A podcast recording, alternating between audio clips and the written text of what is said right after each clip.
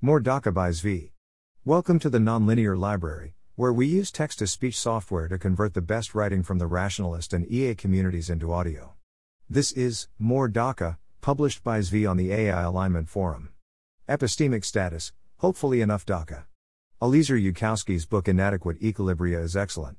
I recommend reading it, if you haven't done so. Three recent reviews are Scott Aaronson's, Robin Hanson's, which inspired You Have the Right to Think and a great discussion in its comments, and Scott Alexander's. Alexander's review was an excellent summary of key points, but like many, he found the last part of the book, ascribing much modesty to status and prescribing how to learn when to trust yourself, less convincing. My posts, including zeroing out and leaders of men, have been attempts to extend the last part, offering additional tools.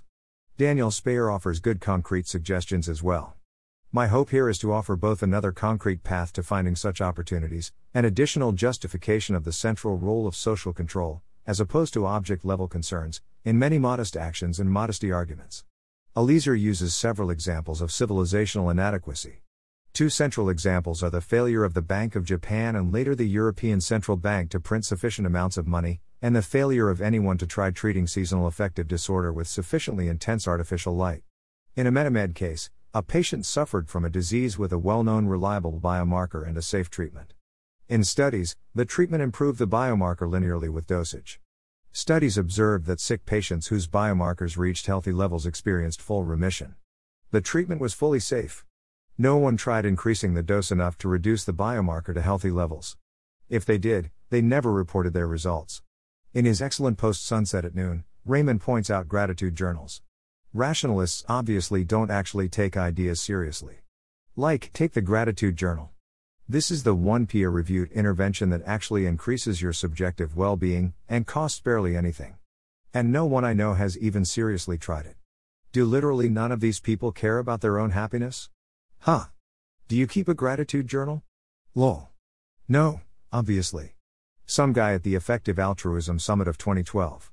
Gratitude journals are awkward interventions, as Raymond found, and we need to find details that make it our own, or it won't work. But the active ingredient, gratitude, obviously works and is freely available. Remember the last time someone expressed gratitude to you and it made your day worse? Remember the last time you expressed gratitude to someone else, or felt gratitude about someone or something, and it made your day worse? In my experience, it happens approximately zero times. Gratitude just works, unmistakably. I once sent a single gratitude letter. It increased my baseline well being. Then I didn't write more. I do try to remember to feel gratitude and express it. That helps. But I can't think of a good reason not to do that more, or for anyone I know to not do it more. In all four cases, our civilization has, it seems, correctly found the solution. We've tested it. It works. The more you do, the better it works. There's probably a level where side effects would happen, but there's no sign of them yet. We know the solution. Our bullets work. We just need more. We need more, and better, metaphorical, Dakka. And then we decide we're out of bullets. We stop. If it helps but doesn't solve your problem, perhaps you're not using enough. I. We don't use enough to find out how much enough would be, or what bad things it might cause. More Dakka might backfire. It also might solve your problem. The Bank of Japan didn't have enough money. They printed some. It helped a little, they could have kept printing more money until printing more money either solves their problem or starts to cause other problems. They didn't. Yes, some countries printed too much money and very bad things happened, but no countries printed too much money because they wanted more inflation. That's not a thing. Doctors saw patients suffer for lack of light. They gave them light. It helped a little. They could have tried more light until it solved their problem or started causing other problems. They didn't. Yes, people suffer from too much sunlight or spending too long in tanning beds, but those are skin conditions, as far as I know, and we don't have examples of too much of this kind of artificial light, other than it being unpleasant. Doctors saw patients suffer from a disease in direct proportion to a biomarker. They gave them a drug. It helped a little, with few if any side effects. They could have increased the dose until it either solved the problem or started causing other problems. They didn't. Yes, drug overdoses cause bad side effects, but we could find no record of this drug causing any bad side effects at any reasonable dosage, or any theory why it would. People express gratitude. We are told it improves subjective well being in studies. Our subjective well being improves a little. We could express more gratitude, with no real downsides. Almost all of us don't. On that note, thanks for reading. A decision was universally made that enough, despite obviously not being enough, was enough. More was never tried. This is important on two levels. 2. The first level is practical. If you think a problem could be solved or a situation improved by more Dakka, there's a good chance you're right. Sometimes a little more is a little better. Sometimes a lot more is a lot better. Sometimes each attempt is unlikely to work, but improves your chances. If something is a good idea, you need a reason to not try doing more of it. No, seriously. You need a reason. The second level is do more of what is already working and see if it works more is as basic as it gets. If we can't reliably try that, we can't reliably try anything. How could you ever say if that works someone would have tried it? You can't. If no one says they tried it, probably no one tried it. There might be good reasons not to try it. There also might not. There'd still be a good chance no one tried it. There's also a chance someone did try it and isn't reporting the results anywhere you can find. That doesn't mean it didn't work, let alone that it can never work. 3. Why would this be an overlooked strategy? It sounds crazy that it could be overlooked. It's overlooked. Eliezer gives three tools to recognize places systems fail, using highly useful economic arguments I recommend using frequently. 1. Cases where the decision lies in the hands of people who would gain little personally, or lose out personally, if they did what was necessary to help someone else. 2. Cases where decision makers can't reliably learn the information they need to make decisions, even though someone else has that information. 3.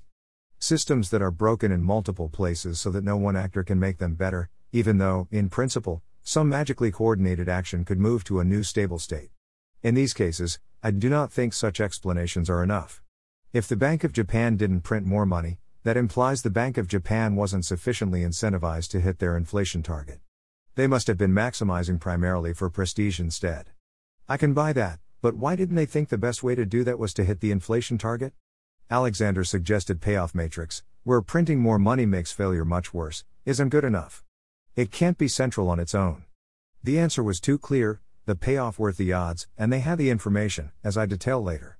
Eliezer gives the model of researchers looking for citations plus grant givers looking for prestige, as the explanation for why his SAD treatment wasn't tested. I don't buy it. Story doesn't make sense. If more light worked, you'd get a lot of citations, for not much cost or effort. If you're writing a grant, this costs little money and could help many people. It's less prestigious to up the dosage than be original, but it's still a big prestige win. If you say they want to associate with high status research folk, then they won't care about the grant contents, so it reduces to a one factor market, where again researchers should try this. Alexander noticed the same confusion on that one. In the drug dosage case, Eliezer's tools do better. No doctor takes the risk of being sued if something goes wrong, and no company makes money by funding the study and it's too expensive for a grant, and trying it on your own feels too risky. Maybe. It still does not feel like enough. The paths forward are too easy, too cheap, the payoff too large and obvious. Even one wealthy patient could break through, and it would be worth it. Yet, even our patient, as far as we know, didn't even try it and certainly didn't report back. The gratitude case doesn't fit the three modes at all. 4. Here is my model. I hope it illuminates when to try such things yourself. Two key insights here are the thing and the symbolic representation of the thing, and Scott Alexander's concept shaped holes can be impossible to notice. Both are worth reading, in that order. I'll summarize the relevant points. The standard amount of something, by definition, counts as the symbolic representation of the thing. The Bank of Japan printed money. The standard SAD treatment exposes people to light. Our patient's doctors prescribed standard drug. Today, various people left with plenty of time came up with a plan, were part of a community, ate pizza, listened to the other person, focused on their breath, bought enough nipple tops for the baby's bottles, did their job and added salt and pepper. They got results. A little. Better than nothing. But much less than was desired. The Bank of Australia printed enough money. Eliezer Yudkowsky exposed his wife to enough light. Our patient was told to take enough of the drug to actually work. Meanwhile, other people actually left with plenty of time, actually came up with a workable plan, actually were part of a community, ate real pizza, actually listened to another person, actually focused on their breath, bought enough nipple tops for the baby's bottles, actually did their job, and added copious amounts of sea salt and freshly ground pepper. Some of these are about quality rather than quantity. You could also think of that as a bigger quantity of effort, or willingness to pay more money or devote more time. Still, it's worth noting that an important variant of use more Do more or do more often is do it better. Being part of that second group is harder than it looks. You need to realize the thing might exist at all. You need to realize the symbolic representation of the thing isn't the thing. You need to ignore the idea that you've done your job. You need to actually care about solving the problem. You need to think about the problem a little. You need to ignore the idea that no one could blame you for not trying. You need to not care that what you're about to do is unusual or weird or socially awkward. You need to not care that what you're about to do might be high status. You need to not care that what you're about to do might be low status. You need to not care that what you're about to do might not work. You need to not be concerned that what you're about to do might work. You need to not care that what you're about to do might backfire. You need to not care that what you're about to do is immodest.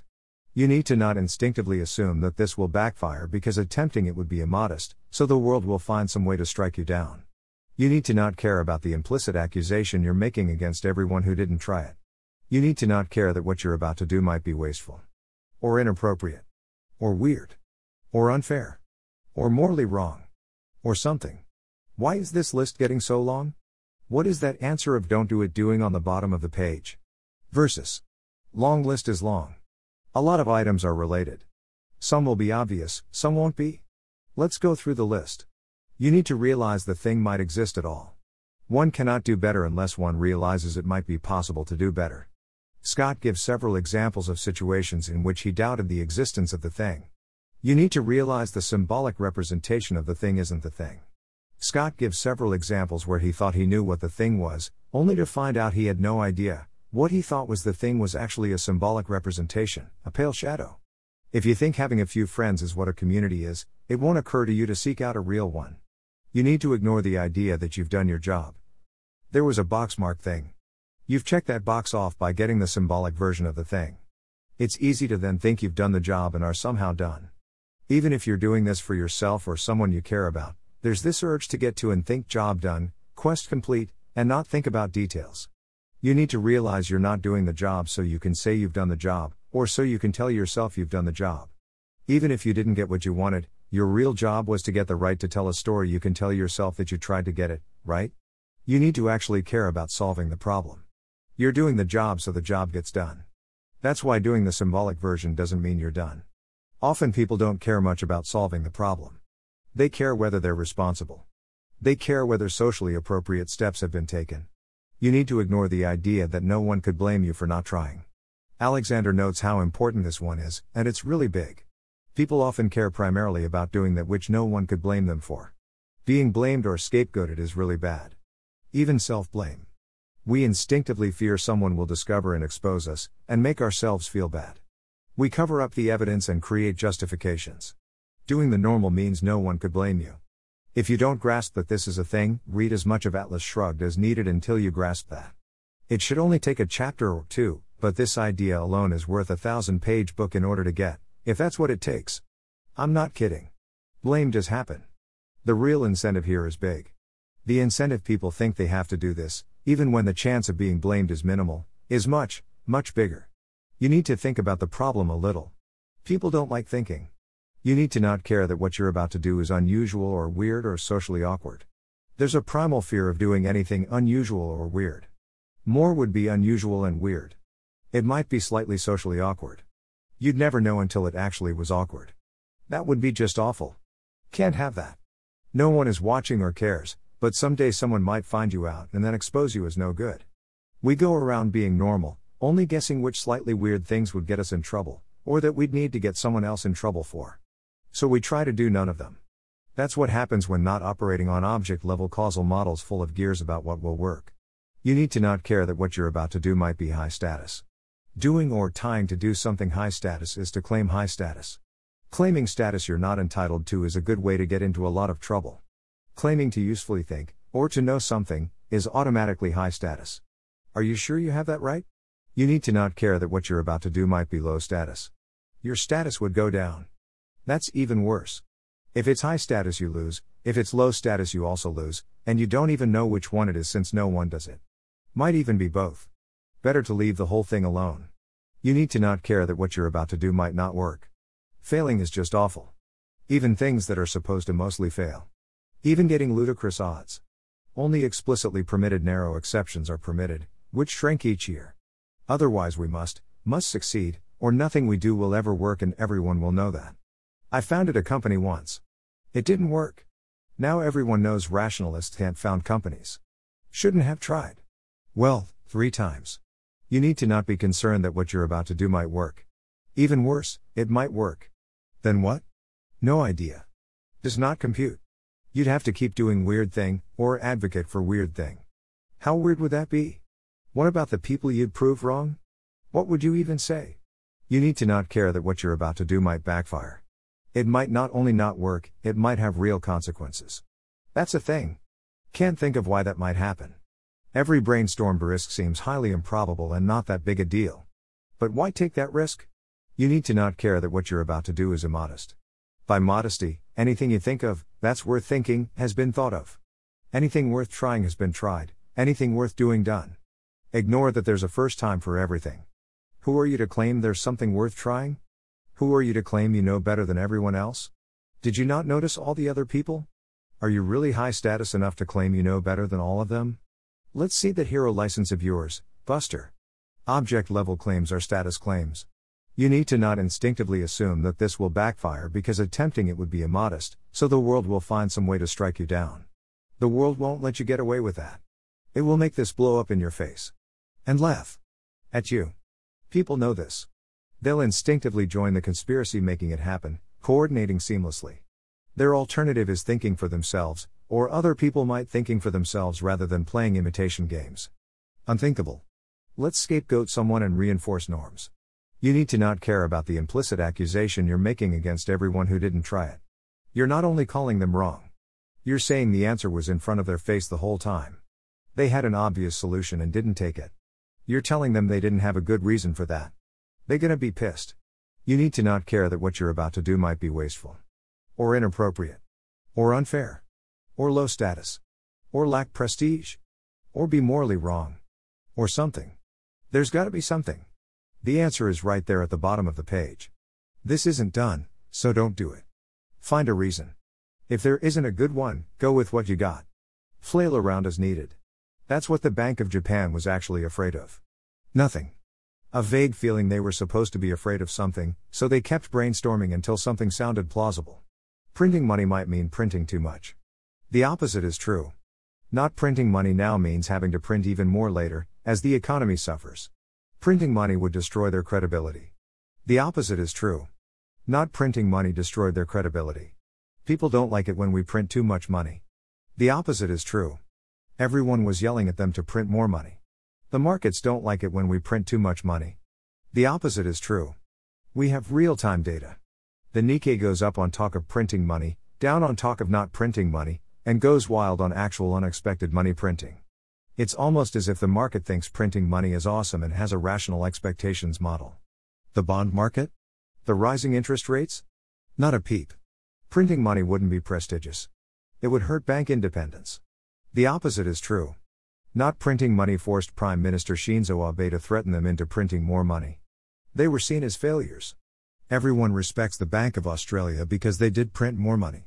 This same vague fear, combined with trivial inconveniences, is what stops the other solutions, too. Not only are these trivial fears that shouldn't stop us, they're not even things that would happen. When you try the thing, almost nothing bad of this sort ever happens at all. At all. This is low risks of shockingly mild social disapproval. Ignore. These worries aren't real.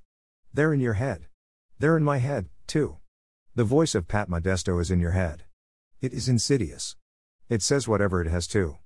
It lies. It cheats. It is the opposite of useful. If someone else has these concerns, the concerns are in their head, whispering in their ear. Don't hold it against them. Help them. Some such worries are real. They can point to real costs and benefits. Check. But they're mostly trying to halt thinking about the object level, to keep you from being the nail that sticks up and gets hammered down. When someone else raises them, mostly they're the hammer. The fears are mirages we've been trained and built to see. You don't have that problem, you say? Great. Other people do have that problem. Sympathize and try to help. Otherwise, keep doing what you're doing, only more so. And congratulations. Vi. My practical suggestion is that if you do, buy or use a thing, and it seems like that was a reasonable thing to do, you should ask yourself Can I do more of this? Can I do this better? Put in more effort, more time in or more money. Might that do the job better? Could that be a good idea? Could that be worth it? How much more? How much better? Make a quick object level model of what would happen. See what it looks like. Discount your chances a little if no one does it, but only a little. Maybe half, tops. Less if those who succeeded wouldn't say anything. In some cases, the thing you're about to try is actually done all the time, but no one talks about it. If you suspect that, definitely try it. You'll hear the voice. This isn't done. There must be a reason. When you hear that, get excited. You might be onto something. If you're getting odds to try, try. Use the try harder, Luke. You can do this. Pull out more Dakka. It's also worth looking back on things you've done in the past and asking the same question. I've linked several times to the challenging the difficult sequence, but none of this need be difficult. Often all that's needed, but never comes, is an ordinary effort. The bigger picture point is also important. These are the most obvious things. Those bad reasons stop actual everyone from trying things that cost little, on any level, with little risk, on any level, and that carry huge benefits. For other things, they stop almost everyone. When someone does try them and reports back that it worked, they're ignored. Something possibly being slightly socially awkward, or causing a likely nominal failure, acts as a veto. Rationalizations for this are created as needed. Adding that to the economic model of inadequate equilibria, and the fact that almost no one got as far as considering this idea at all, is it any wonder that you can beat consensus by thinking of and trying object level things? Why wouldn't that work? Thanks for listening. To help us out with the Nonlinear Library or to learn more, please visit nonlinear.org.